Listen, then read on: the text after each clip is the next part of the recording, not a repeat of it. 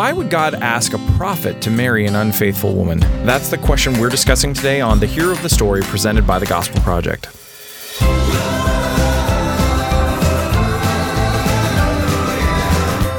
Thanks for joining us for today's episode of The Hero of the Story, a podcast to help you focus on the gospel in every area of your life and ministry. I'm Aaron Armstrong, brand manager of the Gospel Project, and with me, as always, is Brian Dembowczyk, our managing editor. So, Brian, today we are looking at what is actually one of my favorite books. You don't hear you don't hear many people claim a minor prophet as a favorite book. No, no, but I'm a little bit weird that way. That's um, okay. I mean, I'm sure it has it, I'm sure it has something to do with me being a Gen Xer and grumpy in the 90s. So, but uh, we are looking at the book of Hosea today. So, this is a book that I absolutely love. And I'm so grateful that we include this in the Gospel Project and especially in our kids' material because it is one that. Um, I, I don't think anyone ex- would would naturally expect to put in to put in a kid's curriculum. Yeah, and it is challenging because of the subject matter, but it is uh, it can be done, and we strive to do it in a way that's age appropriate, and it's worth it because the the main point here of God's unfailing love to us is so critical for kids and students and adults, of course, to hear. So that's why generally this is going to be a part of the session plan of the Gospel Project, pretty much in every cycle, I would imagine. Yeah, I would think so. I would think so. Um, so so let's uh, let's dig into this. Where does this book? Where does Hosea fall in in the Bible's overall narrative? Yeah, so we're still in the middle of Israel's long term, uh, ongoing rebellion against God, um, which, by the way, that just it, it it affirms God's grace and mercy that it was such a long period of rebellion that that God would have had every right to make that a very short rebellion by dealing swiftly and strongly with his rebelling uh, idolatrous people, but he didn't. He gave them so many opportunities to repent. And that's why he sent so many prophets, including Hosea. So Hosea is sent to, again, the northern kingdom of Israel, just continuing to rebel, continuing to worship false gods, continuing to treat each other wrongly. And he sends Hosea with this really special message, this beautiful, uh, striking message to deliver to his people, uh, again, as another opportunity for them to wake up and repent before judgment comes. Right. And one of the things that makes this so beautiful is that um, really this book is is functions as a living parable. Yes, it does. Um, at least the at least the first portion of it does, because one of the th- and we'll get to this in a, in a little bit, but um, one of the things that we do need to recognize is that the book itself is not is not strictly narrative. That's just there is there's a lot that goes on in this book. It has many chapters and has much to say, um, and much to say to the people of Israel. But it is striking just that God uses these different means to communicate to His people. Um, he doesn't just have someone saying, saying to he doesn't just go to a prophet and say go and tell the people this he often with hosea he does this with ezekiel as well he says show them this and and it's incredible to see. Yeah, and this one this one is is perhaps the most striking. Yeah, absolutely, absolutely. So, um, so let's just go through through the real quick major beats of this, right? So, God speaks to Hosea, and he and he says what to him? Well, he basically tells him to go marry a woman who would be unfaithful. Um, an adulterous woman. Uh, some people uh, would suggest that she was um, a prostitute. Um, we don't know if necessarily she was a prostitute or just somebody who was unfaithful to her to her husband. Um, and that's but that's what God called Hosea to do. Um, and so Hosea did. Uh, they had three children, but uh, the woman was unfaithful. Uh, eventually left Hosea, and then God told Hosea, "Go buy her back." Uh, go restore her to yourself, go buy her back. And Hosea did that um, and purchased her back and, and says, now you need to stop being unfaithful. Let, be faithful to me. And, and that was kind of the major beats of the narrative portion of, of this book. So as we as we think about this book, what questions should we be asking? Well, I, I think the first one is is the most obvious why in the world would God command his prophet to marry a woman who was unfaithful? What that doesn't seem like God. It doesn't seem like you know was at the center of his heart. It seems like the center of God's heart would be for uh, for Hosea to marry a faithful woman and preserve uh, the beauty and sanctity of marriage and so forth. Why would he command him to do that? Um, and really, the answer is at the, the core of, of this book. This, it's really why it's so beautiful because God is going to use Hosea uh, and his marriage to Gomer. He's going to use them as this word picture of God's relationship with Israel, that God is going to be the faithful husband. Israel is the unfaithful wife who continually rebels against God, who, who commits spiritual adultery through idolatry, and yet God is going to be faithful and give them not only chances to come back, He's going to go after them and buy them back. And we know the way He bought them back ultimately would be through Christ. So, so that's why he, he's telling Hosea to do so. And, and again, this was very difficult for Hosea. We can't sterilize this. Can you imagine being Hosea and watching your wife do this? This was very, very difficult for Hosea. But look at the greater purpose behind it. Yeah, absolutely. Well, and and this is the this is the thing that we do want to want to recognize is is that um, f- obeying God is costly. Mm. So for for Hosea, this would have been really for him to have a, a wife who was unfaithful the way that, that Gomer was, um, that he would have to buy, actually have to buy back um, to bring her home at one, at, at, at least one point. Um, that would be shameful. Yes. And so there are all kinds. So it's it's just an intense, um, intense, intense situation. So um, so we we do need to we do need to acknowledge that as we are um, are looking at that, and and really one of the questions that ask, that we should be asking is, would we be willing to obey the way that that Hosea obeyed because yeah. of that. Because if God can ask a prophet to do something like this, what's to stop him from from asking us to do something that exactly. is going to be costly from a societal, relational, um, any kind of perspective you can imagine. Exactly. And, and you have to think, you know, again, Hosea was a real person, had real feelings and, and so forth, real thoughts. And, and, as you just said, this had to have been so hard for him. And I'm sure there were times he, he I shouldn't say I'm sure, but I would imagine there were times that he kind of asked, what, God, why are you having me do this? Uh, this is hard. Why? Why must I do this? But I would guarantee you now, Hosea looks back and says, Yep, I, am I'm, I'm grateful that God used me in such a way.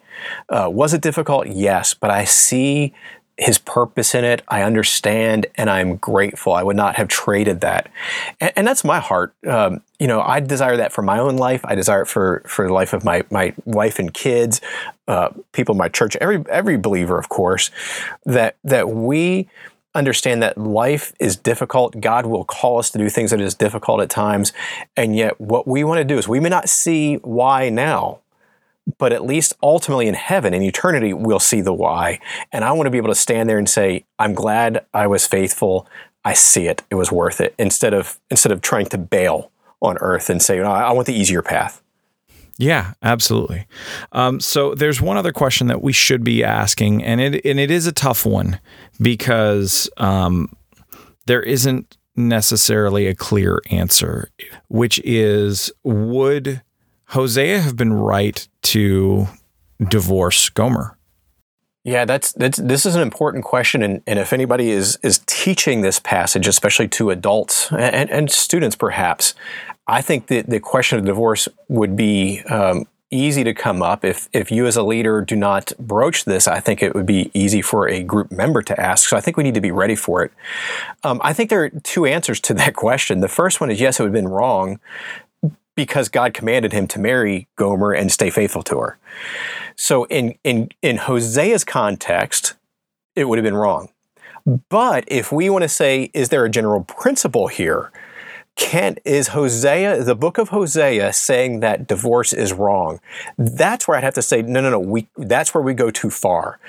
It was true of Hosea's instance, but not necessarily true of all instances. And this is where we'd have to bring in other passages, uh, the Matthew passages and so forth, to bear. There are other Old Testament passages that speak to the permissibility of divorce. Um, and yet, even with all of this together, we have to be careful that this is one of those areas that I think I would be confident to say the majority position of evangelicals would be that divorce is permissible for um, unfaithfulness, um, adultery, if you will, and abandonment. Yeah. I, yes. I think that's the, the the majority position, but there are a number of good, godly, gospel loving evangelicals who would say divorce is never appropriate and there will be many who would say, no, divorce is appropriate for other reasons as well. Right. And so I think this is, we have to have grace, and this is why you said there's no clear answer. We'd have to have grace um, and understand that this is an area where we can be united in disagreement. Yeah, absolutely, absolutely.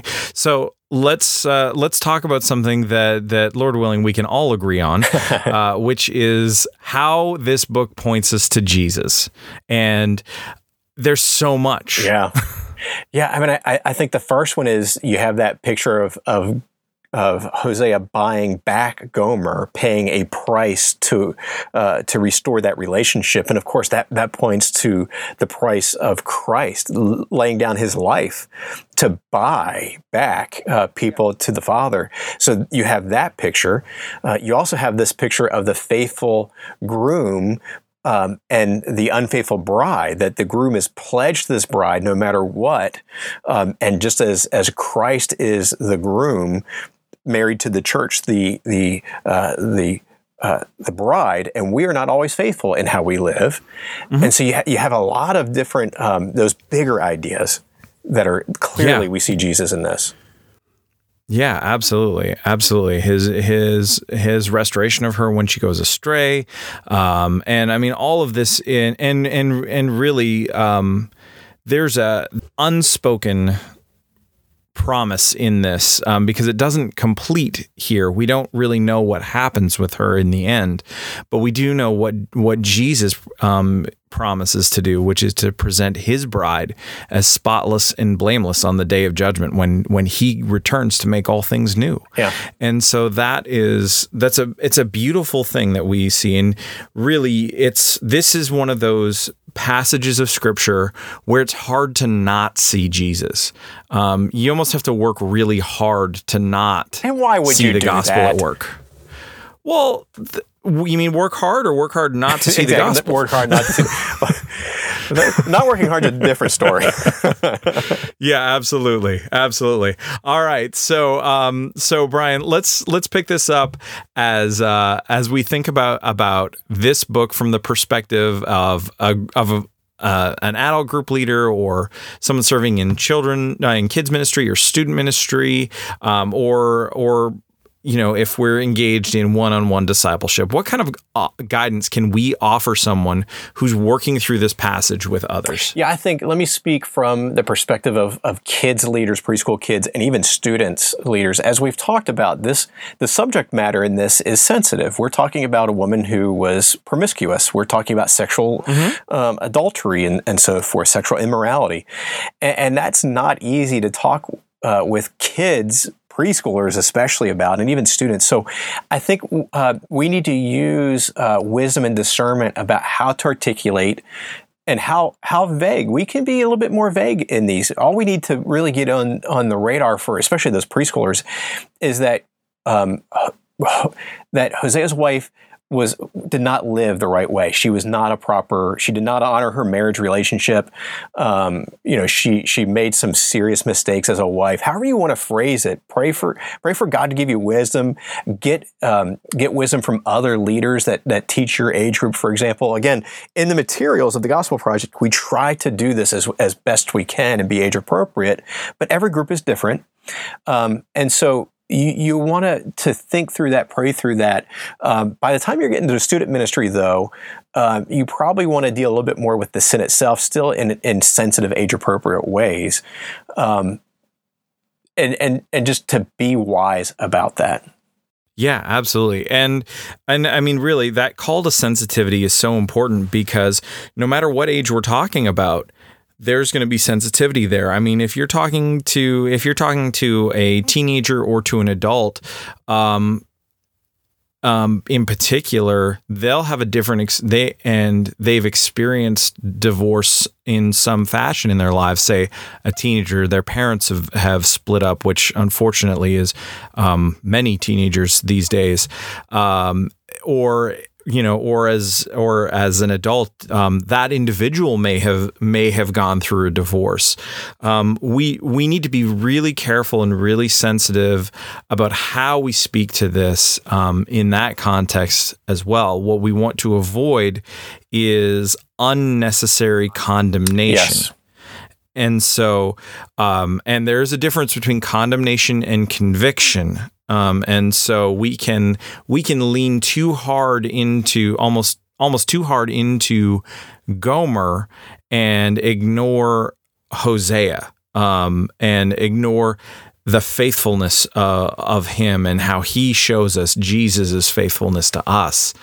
Um, one of the other things that we we need to also remember, and and uh, and this is a key thing, is we need to, we we need to be careful that we don't overlook the oracles that are in this book, which is basically everything after chapter three.